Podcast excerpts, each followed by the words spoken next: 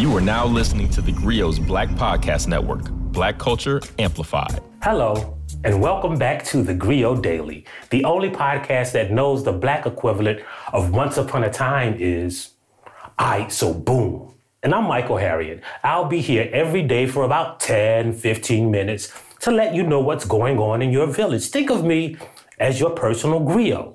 And speaking of Griot, aight, so boom, today that's what we're going to be talking about. The Griot. No, not this platform. Not the one owned by billionaire Byron Allen. I mean, that's my boss. Y'all, y'all really think I'm crazy enough to just like do a whole podcast talking about my boss? Now, nah, I might say something wrong. And I need this job. No, we're going to be talking about that African oral tradition. I'm Michael Harriot, world famous Wypipologist, and this is the Griot Daily. You know how, like, some people say they come from kings and queens? Well, well, not me. Like, I come from people who the kings and queens hated. Some people say they come from royalty. Some come from warriors. Me, I come from a long line of shit starters. Apple cart upsetters. You know, the people who ran around whispering, we should overthrow the king and the queen. For real, y'all, we should. That's who I come from. And griots were like that in West Africa. In, in the West African tradition, there was a separate class of people who were basically the caretakers of the truth. Some people call it a griot. Some societies called it a jolly or a jelly, or, you know, it's spelled a bunch of different ways. J A L I, D J A L I, J E L E. But it literally means blood.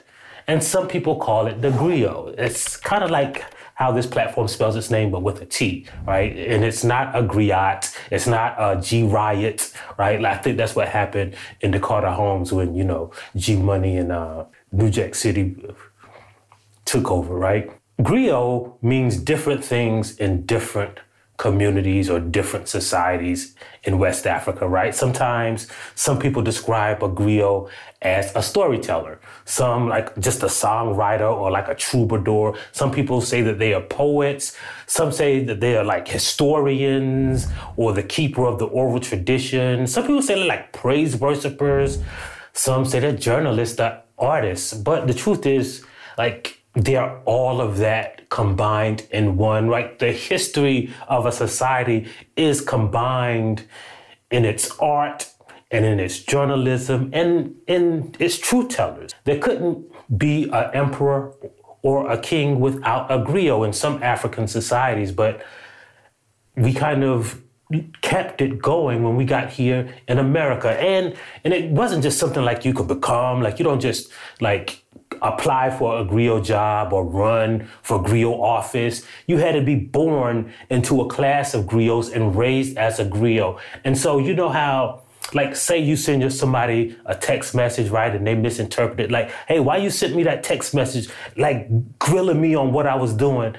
And you was like, nah, I was just asking what you was up to, like what you doing. See, you can misinterpret that in text or in writing. But when you hear someone who is trained to communicate through the oral tradition for their entire lives, there won't be any mistake. And so it's not quite like, uh, you know, just talking and what people remember, right? Like griots were trained in memory. They were trained in communication. So it's not like a game of telephone. If a griot tells you that someone had a red shirt on on the day that this king was inaugurated, three hundred years later, that same story will be told and the same person will have that same red shirt on because that story was filtered down through the griot tradition.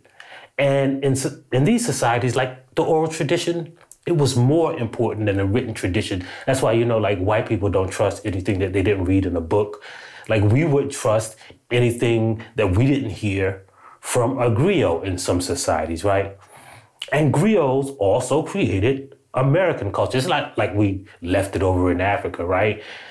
Like a few days ago, right, there was this dude, this white dude, and he was complaining about all of the black people who were at the Country Music Awards because he didn't know that country music was created by griots, by the African tradition, right? The first instrument of country music was the banjo, which is an African instrument that was used by griots, right? And so the Griot not just created African music. They didn't just create country western music. They created all of American music, right? Because, you know, country western music and the blues created rock and roll, and then that's what created hip hop and jazz. So look, all of that came from the Griot. One of the greatest griots was Sister Rosetta Tharpe, who invented rock and roll. And I only say that because I'm going by the definition of invented, which means like the first person to do a certain thing.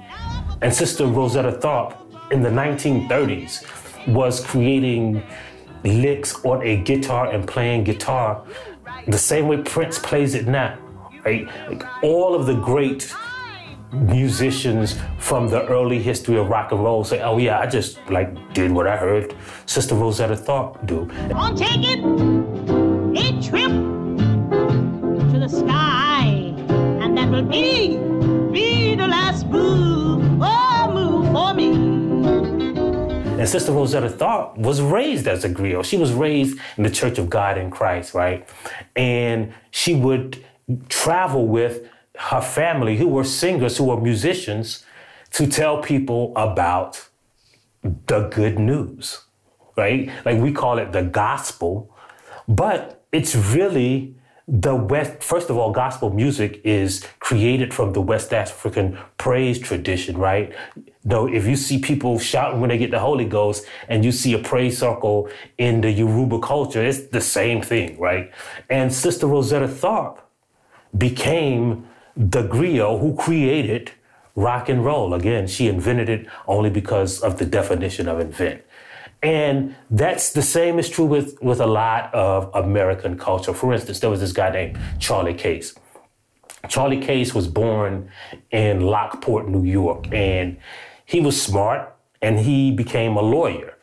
And he wasn't a very good lawyer, right? Um, he would win some cases, he would lose some, but he would just go into these long stories every time he had a court case. And after he failed to defend this guy who stole a cow, this is a true story, the judge told him, like, you should just get out of law, bro.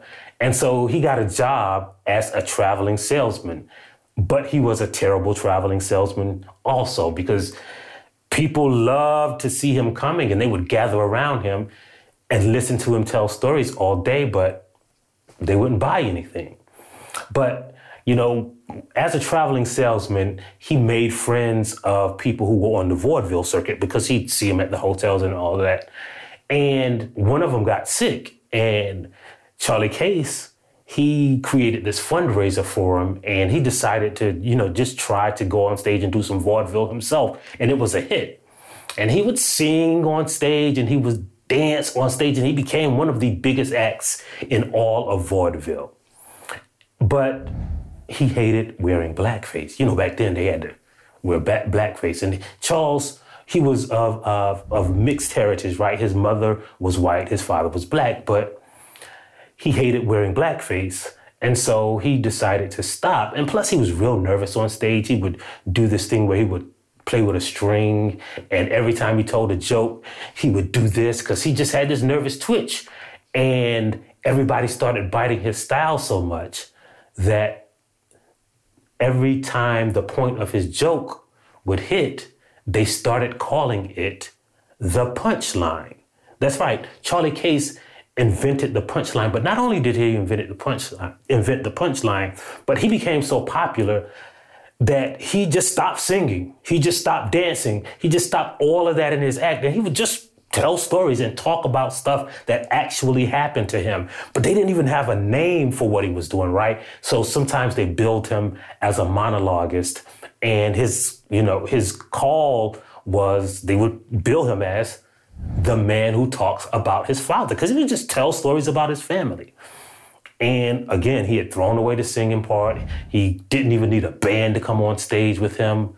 And people started emulating that style, and it exploded on the vaudeville circuit because Charlie Case was the first man who we would call a stand-up comedian. And W C. Fields basically stole his entire career. His first film, right, was a movie about a song that Charlie Case had written. And so Charlie Case was also a griot. He was in that African tradition of telling the truth no matter what. And one of my favorite griots was a woman who lived in Memphis, you know, and, uh, you know, one day she was out of town and a white mob killed one of her best friends.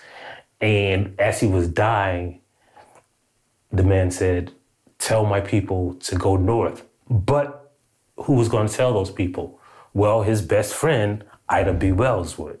Because Ida B. Wells, like everybody knew that she was not afraid to tell the truth. Like Ida B. Wells was legitimately the most famous person in America at a certain point because she basically created investigative journalism. She was the first anti-lynching crusader.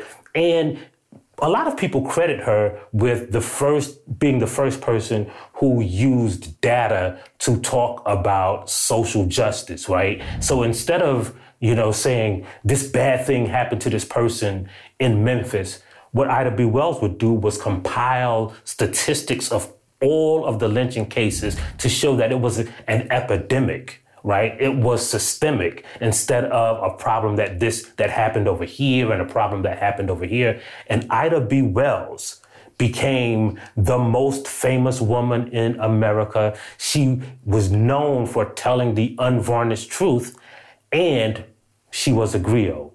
And, you know, one of the things, one of the saddest things is that we'll never be able to know all of the stuff that Ida B. Wells wrote because the newspaper that she ran was burned to the ground by a white mob. And as a historian, as somebody who, who looks into history, you'll see that a lot when you look for newspaper articles by the Black press, which was really prevalent in the early nineteen hundreds, even the late eighteen hundreds. But oftentimes you'll find that an article that people reference has disappeared because the whole newspaper's archive, especially Black newspapers, were always burned by a white mob. Because you can destroy the written history of the abuses that Black people suffered, right? But you can't destroy the movement and the memory that we have preserved through the oral tradition. And that's why the griot is important because, you know, as we can see with what's going on in the world, like white people ain't that really that crazy about history, about passing along the truth. People in power aren't very fond of the truth. And that's why the griot exists, because who's going to tell your story? Who's going to whisper to you all, "We should dethrone the king"? Who is going to watch the throne? Well, we will, because we're the griot. That's why we're here. And that's why griots are important. I want to thank you for listening. I want to let you know that we'll be here every day for you to get your fix of what's going on in the village. Don't forget to subscribe. Don't forget to download the Griots Black Podcast Network app. Yo, really, for real. Like, even if you're going to listen to it on another platform, download the app, for real. Like, it helps us out. And remember that someone has to tell your stories, and I'll leave you, as I leave you every day, with another Black saying. And today, the only appropriate thing to leave you with is this. What had happened was... If you liked what you heard, please give us a five-star review, download the Griot app, subscribe to the show, and share it with everyone you know. Please email all questions, suggestions, and compliments to podcasts at the griot dot com. You are now listening to the Griot's Black Podcast Network, Black Culture Amplified.